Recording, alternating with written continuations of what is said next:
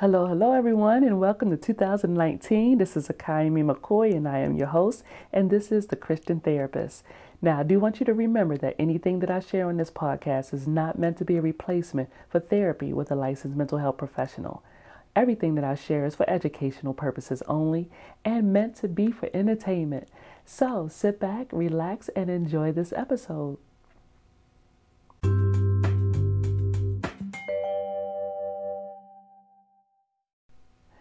So I would like to ask a few questions. I want to know how are you living your life? What is it that you're doing that gives you joy in the life that you're living? And what's stopping you from living your life in the fullest capacity? I mean, living it to the fullest, giving you great joy and giving you happiness and fulfillment. Do you even know what that looks like? Well, most of the time, the thing that's stopping us from actually being fulfilled in this lifetime is usually the person that's reflecting back at us in the mirror. So it's usually ourself. So 2019 should be more of a self awareness and a self reflection year. We want to learn to be a lot more consistent in doing the things that we set out to do. Being able to reach those goals, hit those targets, or come up with that vision that we have for ourselves and the life that we really want to live. Where is most of the time that you're given spent? There's 24 hours in a day. Eight of those hours should be sleeping or at least being in bed. But the other 16 hours, how are they spent? Do you spend that time actually watching the lives of other people? How much could you say you know about other people's lives? People that you admire, entertainers, people on social media.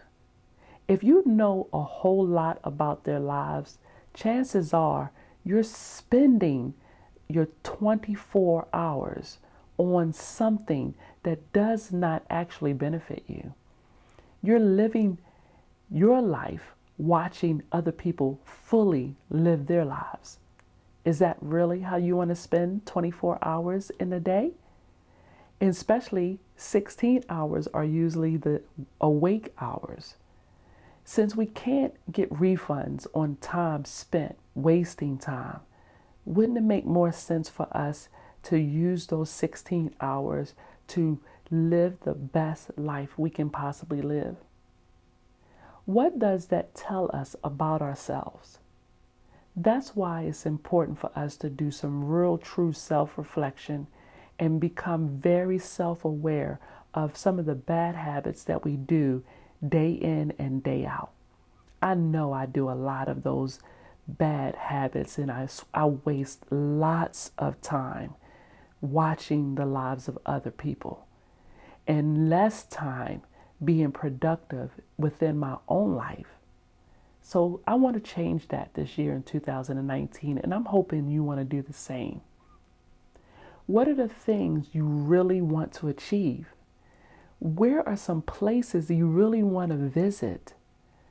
What are the people who are the people you really want to connect with and, you know, spend quality time with, whether they be your family or your friends? What is it going to take for us to actually Write those things down and go after achieving them. And do we even write them down? How do we even remember what those things are that we want to do if we never write them down? And then we never go back and review to see if we're actually able to check off anything. So 2019, why don't we live the life that we actually want to live? Do the things we actually are sure we can possibly do. And whether it means saving our money, whether it means giving things away, whether it means serving people, whatever it is, we should be focused on giving more, serving others, and loving everyone we're in contact with. How much do you actually give away? If we can answer that question, quickly, then more than likely we're not giving away enough. giving things away and helping people achieve things that they're trying to achieve is also a great way to show that we value people.